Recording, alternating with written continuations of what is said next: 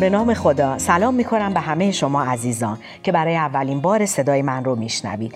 این یک اپیزود صفره اپیزود معرفی.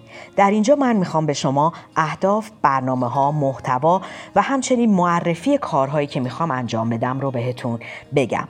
در واقع من اینجا می‌خوام به شما بگم که ما هدفمون اینجا کمک به چه کسانی هستش و چه کسایی از این اپیزودها بهره مند میشن. قبل از اون خودم رو به شما معرفی می‌کنم. من فیروزه دالکی هستم. عضو هیئت علمی دانشگاه با 25 سال سابقه تدریس در زمینه رشته روانشناسی.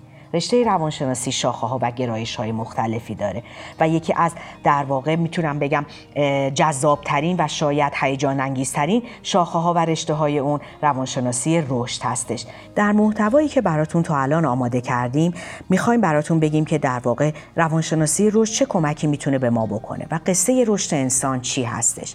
قصه رشد انسان موضوع هیجان انگیزی است که تمام زندگی ما را از تولد تا مرگ برگ برگ ورق می‌زنه. من شما و همه آدم است که دارن به این داستان گوش میدن. نحوه آغاز هستی رشد و دگرگونی هایی است که از پیش از تولد شیرخواری کودکی نوجوانی و بزرگسالی برای ما اتفاق میافته. مخاطبین این محتوا والدین مربیان یا جانشینان والدین هستند که نیاز به استفاده از مطالب ساده و کاربردی دارند تا بتوانند اونها رو برای فرزندان خودشون قابل استفاده کنند. در واقع اینجا ما می‌خوایم که مطالب پیچیده رو تبدیل به مطالب ساده و کاربردی و قابل استفاده بکنیم تا مادران ما راحتتر بتونن از اونها استفاده بکنن.